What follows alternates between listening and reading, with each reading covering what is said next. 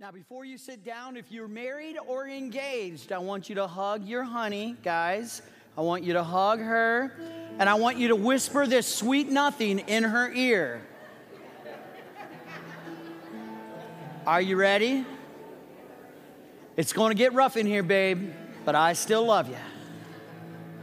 And then you can be seated.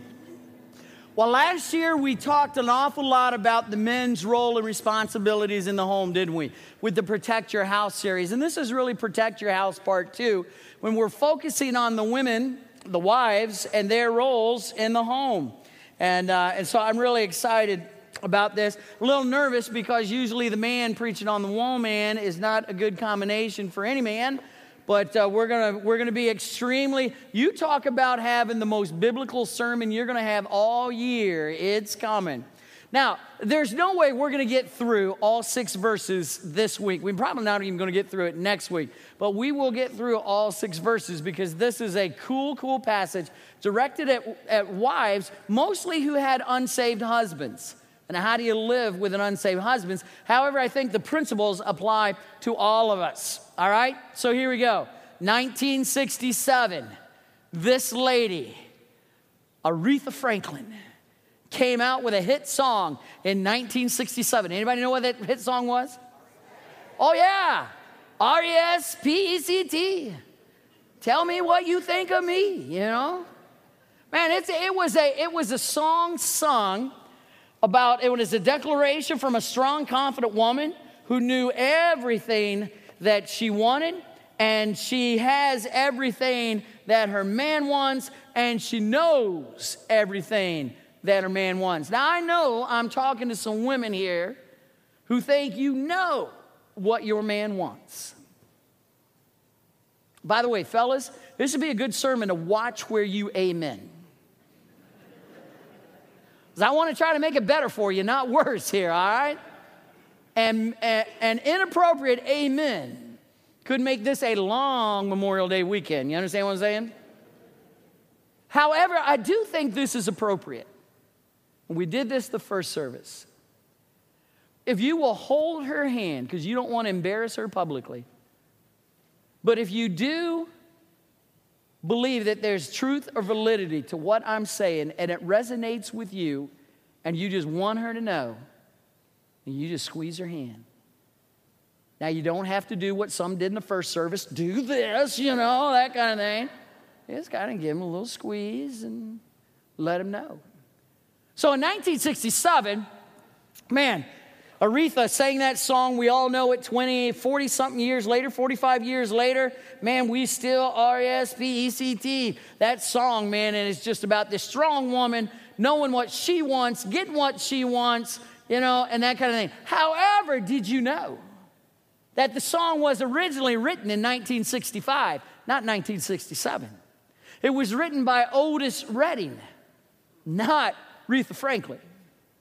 Otis Redding wrote it from the vantage point of a desperate man who'll give his woman anything she wants. He won't care what she does to him as long as he gets his due R S P E C T when he comes home. It was about a man desperate for respect.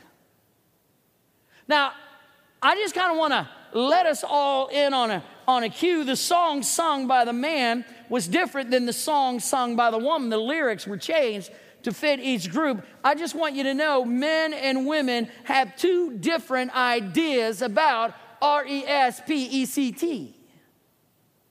The women generally think, well, I'll just love my husband. And if I just love my husband enough, then my husband will be what I need him to be. I don't know where you got that idea, but that is not a good idea. See what your husband needs. Now, he may like it that you love him. But I'm telling you, ladies, what your husband needs from you is R E S P E C T. He needs you to R S, you need to R E S P E C T your M A N. And I'm not spelling it anymore. I may spell a word that nobody needs to hear, all right? We're talking about respect. Ladies, please understand that what your husband needs more than your love, admiration, and devotion is your respect. Now, that's kind of a hard thing because in the Bible, ladies, you are nowhere commanded to love your husband. Some of you going, that's a good thing. because God, I think, knew that loving your husband, loving your man comes natural to you. What comes unnatural to you is honoring your husband, honoring your man. And, fellas, what comes hard for you is what you are told many, many times in the scriptures to do, and that is to love your wives in a meaningful way that connects and meets to her. Turn to 1 Peter chapter 3. Ladies, you need to understand the fundamental difference between you and your man. You need love, he needs respect. It's the way we're wired. He wants you to love him, but he needs your respect. The passage tells you, how, this passage tells you how to respect your man in a meaningful way, in a meaningful way that will communicate honor to him. This is a wonderful, wonderful passage. Now, let's just start with the basics. Let's start at the beginning. All right? Marriage is a covenant union given by God for one man and one woman to live together in one lifetime. Don't care what President Obama said. He didn't create marriage. God is the owner of marriage. And it's one man, one woman for one lifetime. He said, Well, what if they truly love each other? The Bible says one man, one woman, lifetime. You, you see, we keep trying to monkey it around with this thing of marriage, and instead of just doing what God tells us to do. Marriage is a covenant relationship between a man and a woman. By the way, I'm not homophobic, by the way any more than I'm a murder phobic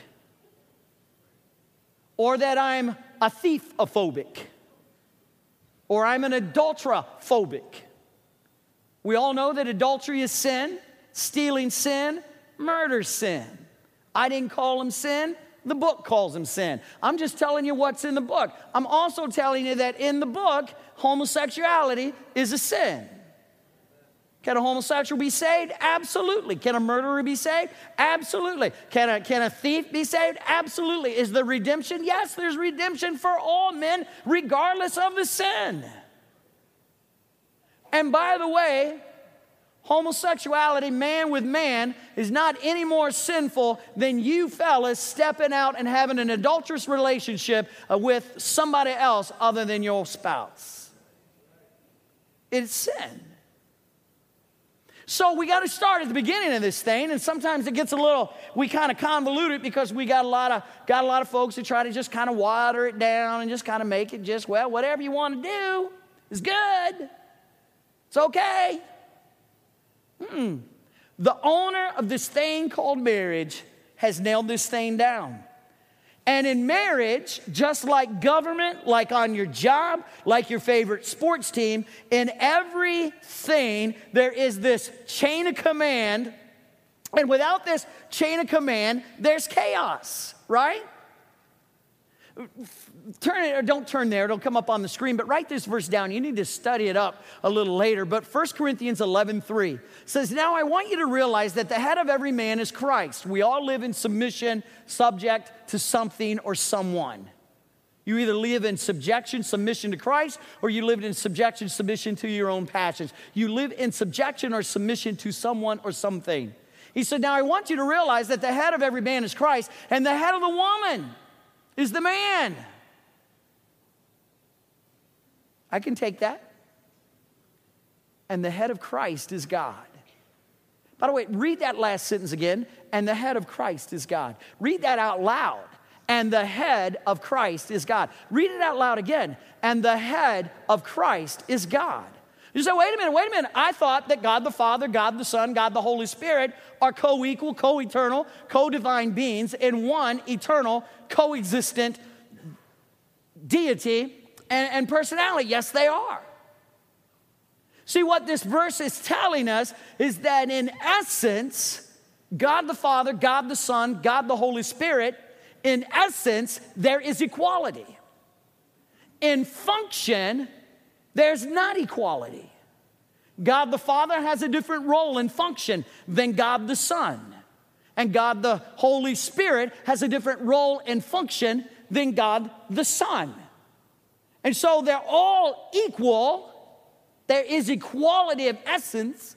There's just not equality of roles or functions. Are you with me on that one? Now you got amen because this is like ground floor. We're not even to the first verse yet.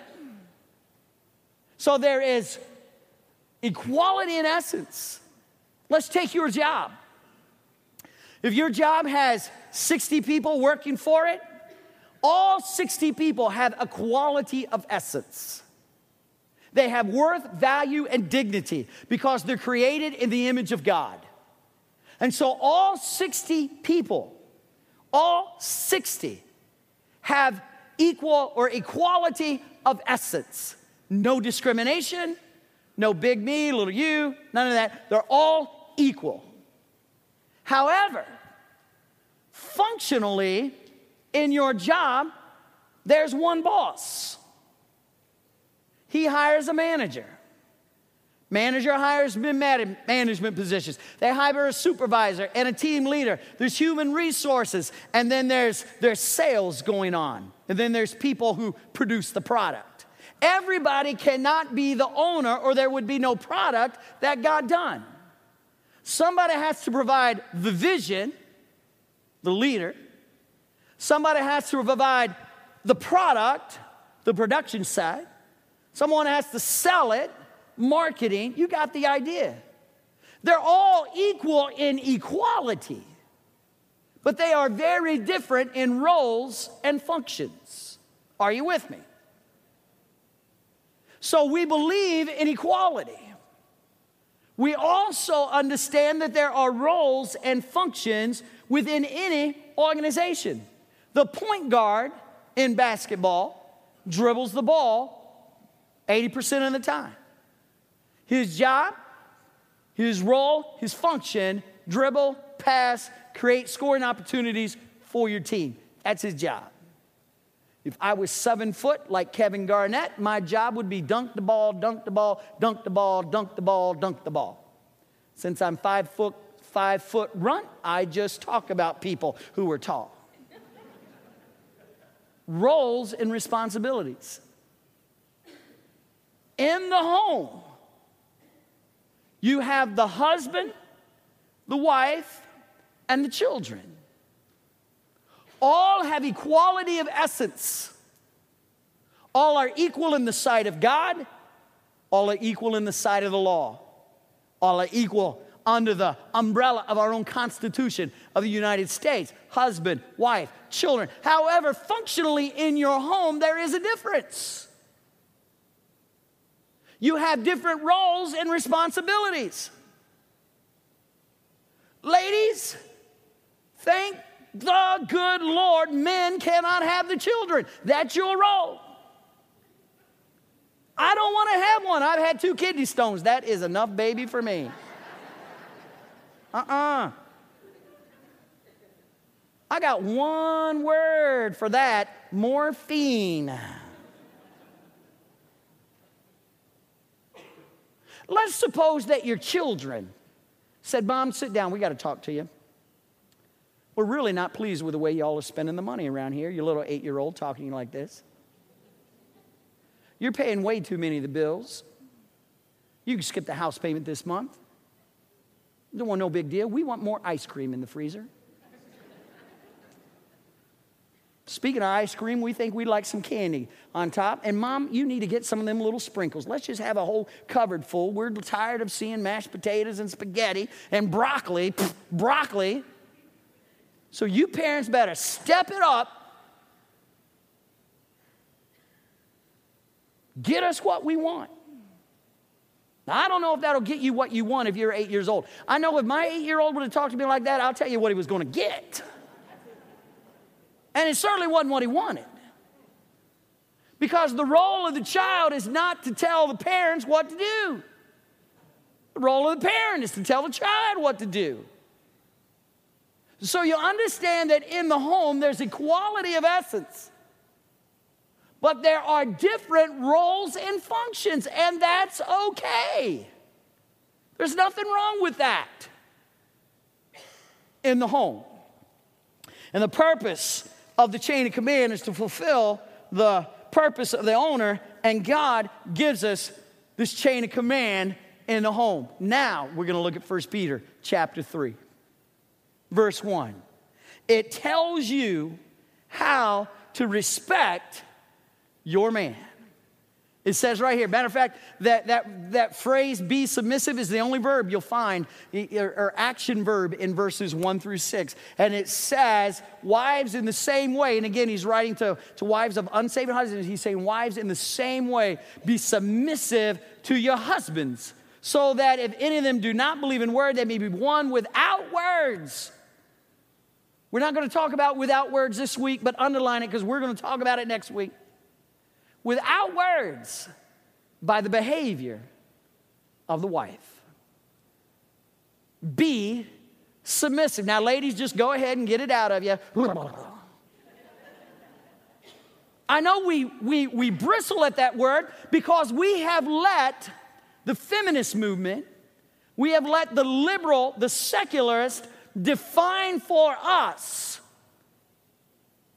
what God has already defined for us in His Word. This idea of submission is not an oppressive doctrine. It's not like worldwide wrestling where, you know, the guy's got you in a toe foot, head thing, lock kind of thing, and you tap out. It's not dominance and it's not oppression. Ladies, it does not mean you're your husband's doormat. But it isn't what the world says it is either in the Greek, which the Bible was written in, New Testament. Here's what it means. By the way, just so we remind you, wives, it means that you are not combative or competitive with his role of providing leadership in the home. That was a good point where nobody should amen right there. Your husband is supposed to provide the leadership in the home.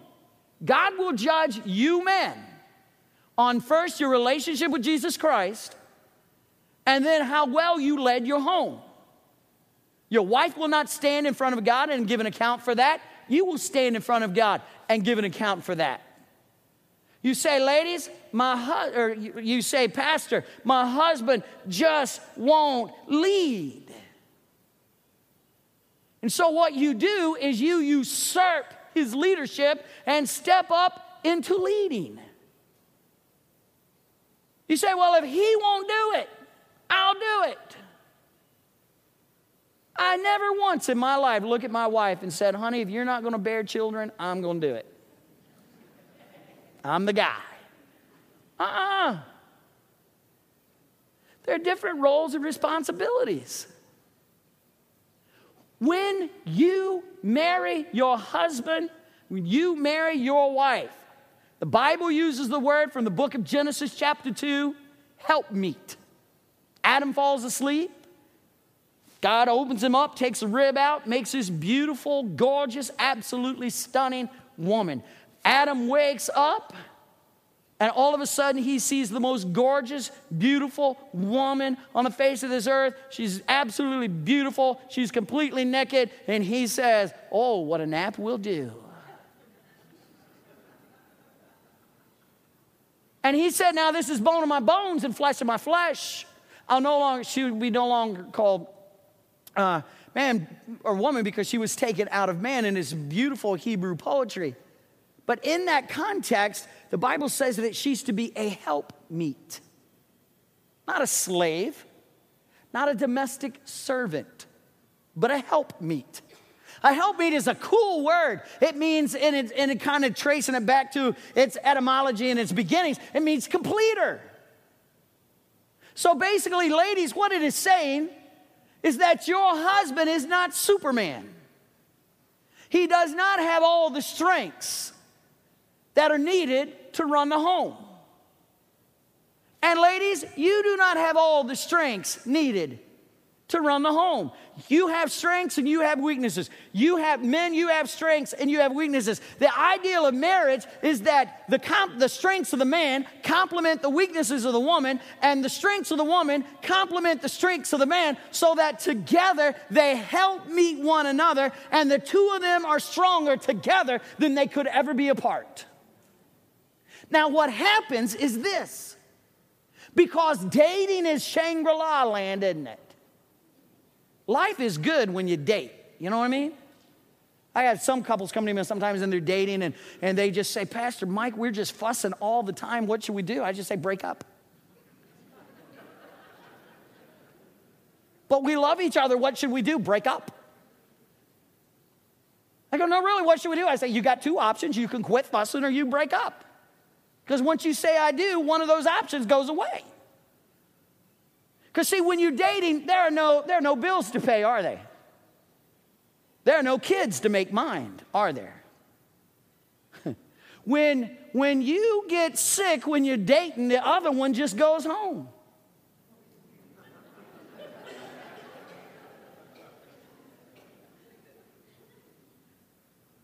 They don't want to see you throwing up. They don't want to get a thermometer. And so dating is this kind of Shangri-La la la land where it's not reality. And all of a sudden you get thrown into marriage where there is stress. And you might as well all make sense or all amen because marriage is a stressful thing, amen? Usually we my wife and I, we are terribly far behind in doing this, but, but six months after somebody gets married, we like to take them out to eat and we'll, we'll sit down and talk with them. We'll go, okay, you guys have been married about six months. How's it going? And they'll look at each other and they'll look at me and they'll look at each other, look at my wife, and, and they'll go, oh, things are going fine. And yeah, and I'll look at them and I'll look at my wife. And then I'll go, okay, now that we got that out of the way, how's it really going? And one of them will, event, will almost immediately say, man, this is harder than we ever thought. And it is. And all of a sudden, the things, the strengths that attracted you to each other, that complemented and completed one another, now you find yourself competing against each other instead of completing each other. Communication goes down the tube because you're competing and you're not completing. The strengths that you have, ladies, are never to usurp the authority of your husband, even if you are a better leader than he is. And by the way, if you are a single girl and you say, Well, I'm not going to submit to any man, what do I do? Stay single. Don't put a man through it. And if you are a strong woman, I'm telling you this is true. If you are a strong woman, then you need to marry a strong man. Because if you're a strong woman and you marry a weak man, you will have problems throughout your marriage. You say, well, what if I'm a strong woman and I'm married to a weak man? You're stuck. Get down on your knees and pray. I'm not joking, I'm serious. Because what needs to happen in his life is nothing short than the same transformation that needs to happen in yours. Bible says, be submissive. The word submissive is a beautiful term. The word submissive means, and I tried to make it clear, and, and, and you know how men do. Sometimes you try to take something simple and we just overcomplicated it, but pff, there it is. All right? The word submissive means to reverence, to venerate. It, it means to give reverential obedience. Go ahead and with the obedience word, that's okay. Those are beautiful terms. To reverence, to venerate, to treat with deference or reverential obedience. Let me see if I can break each one of those and unpackage it for you. To venerate means to regard or to treat with reverence as special. It's what you did when you were dating. You treated each other as special. You didn't take each other for granted. You couldn't wait to call. My wife and I started dating long before we had text messages and emails and IM, and we were dating so long ago, they didn't even have a post office back then, you know? I mean, it was as that long ago. My wife, we it cost long distance, and and uh, it was for Skype, and she would talk so slow it would cost 25 cents just to hear her say my name because she was from from South Georgia. But she made me feel so special. She made me feel so special. Remember how it was when you dated? Oh man, you couldn't wait to be with each other. To venerate means to regard and to treat with reverence as special, to honor and recognition of positive qualities and to hold in deep respect. Man, remember when all you saw in your man, ladies, was the positive, the upside? Now I know what you do. I watch you. You roll your eyes when he messes up. You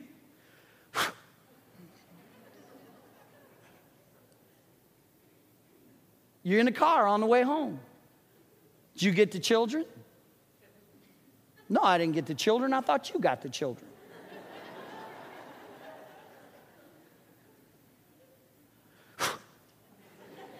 you mean to tell me you didn't get my babies? If they're your babies, you should have got the babies.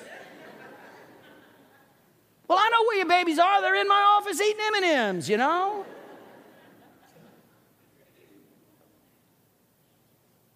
The things that we used to think were so special because we stop somewhere along the way completing each other and we start competing each other we start looking on the negative more than we do the positive when you look on the positive side of your man ladies you start you keep completing him when you keep looking at the met and the negative side you just keep beating him down and beating him down here's the dirty little secret that most men hate to admit we have very fragile egos and what you think about us carries the weight of the world. And all the supervisors and all the team leaders and all the owners of the companies can, pre- can, can praise you, your man, up one side and down the other, but one negative thing from you can beat him down low.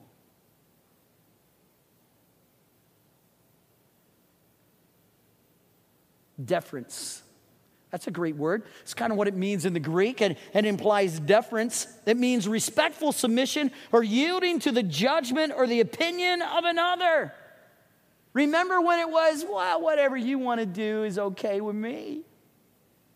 Remember those days? Oh, honey, whatever you want to do. First fight my wife and I ever had. We were coming up Highway 70 from New Bern to Kinston. All right, and it's a long, boring stretch of road. It was back then, and they may have, I'm sure they've added more stuff. But there was only one little strip of place to eat. They had like eight little restaurants right there. I said, honey, I'm hungry. She said, I'm hungry too. So where you want to eat? Oh, it doesn't matter to me, wherever you want to eat. I said, oh, it doesn't really matter to me, wherever you want to eat. You know, we did that whole little Chippendale routine. You know, whatever you want, whatever you want, whatever you want. Finally, I'm hungry. We pass Wendy's. We pass a uh, steak place. We pass something else. You want to eat there? No, it's whatever you want to eat, wherever you want to eat. The last restaurant on the right, because if you're with me, I don't cross and go to the left side of the road because we're going down the right side of the road. And I'm certainly not going to turn around. Amen, guys? All right. You with me? It's got to be on the right side of the road. The last restaurant on the right side of the road after passing eight restaurants was McDonald's. I said, I'd like a Big Mac. She said, well, I don't really want a Big Mac. what? Just tell me what you want. Remember those days where we just in deference, oh, it's whatever you want, sweetheart. Oh, it really doesn't matter to me. now it's salad and oats, you know, I mean, it's just.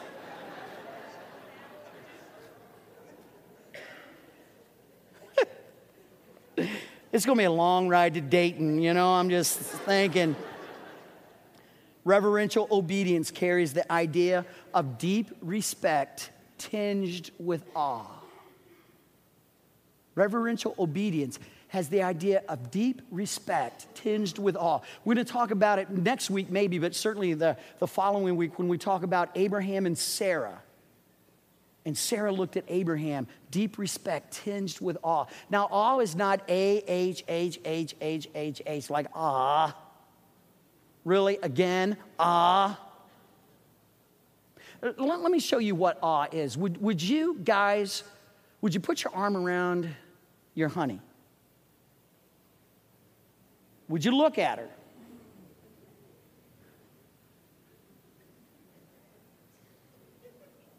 Some of you are nervous. It's been a while since you've done this. I just want you to look at her, whisper softly. This, this you say softly, then I need to hear you say the next one louder. I, I want you to say softly, I love you. A little louder so I know you said it. Some, some of you are doing the Milli Vanilli thing, you know? Say it! Say it! All right, one more time. I love you. And then go, yeah, baby. That's tinged with awe that there is still something special in your relationship, that there is still some chemistry, that there is still something that cannot be described because you are so in love with this woman that you just adore her and you so respect your man that it is still, oh yeah, baby. And what's wrong with that? Man, we have let everybody define for us what marriage ought to look like. Why don't we get back to the book and have a few more all babies running around the church, you know? That may not have been the best way to say that, but you. You know, sometimes you get on a roll and you just keeps rolling. Look at the end of chapter 2. Chapter 2 Chapter 2 is this wonderful verse on, or wonderful chapter on submission. Submission is in the first 18 verses, you have the people of God, the chosen people of God, living in submission to God. In verses 18 through 21 or so, you have uh, employers or employees being in submission to their employers, that's slaves and, and masters, and that was the dominant um, industry in that day, if you will. And so he addresses that in the context of that day. And of course, that doesn't fit in our day, so we lift it out to employee and employer. What you need to see is verse 21 of chapter 2. He said, To this you were called. To this you were called. And the next two or three verses goes on to describe the sufferings of Jesus Christ that Jesus Christ submitted to the calling of God, in essence, equal. Functionally, the roles were different. And in that role, he submitted to the call, to the plan of God the Father. And aren't you glad he did? Because in submitting to that plan, he died on a cross for your sins and my sins. In submitting to the plan of God, He freed us from the curse of sin, death, hell, and the grave. In submitting to that plan, you and I have been able, because of the blood of Jesus Christ, to be set free from the sins that hold us down. So we understand that in the submission of Christ, and when we submit to Him and give Him our life and live submitted to His will and live submitted to His word, that there is greater freedom in living in submission than there is living outside of submission. There is freedom when we submit to the will of God, moreover, more so than when we assert our own will because we have to understand that when we follow God's plan, there is freedom, there is joy, there is unlimited power when we do it God's way and not our way. Would you pray with me, please? Father, I pray that you speak to our hearts about this whole issue of love and respect.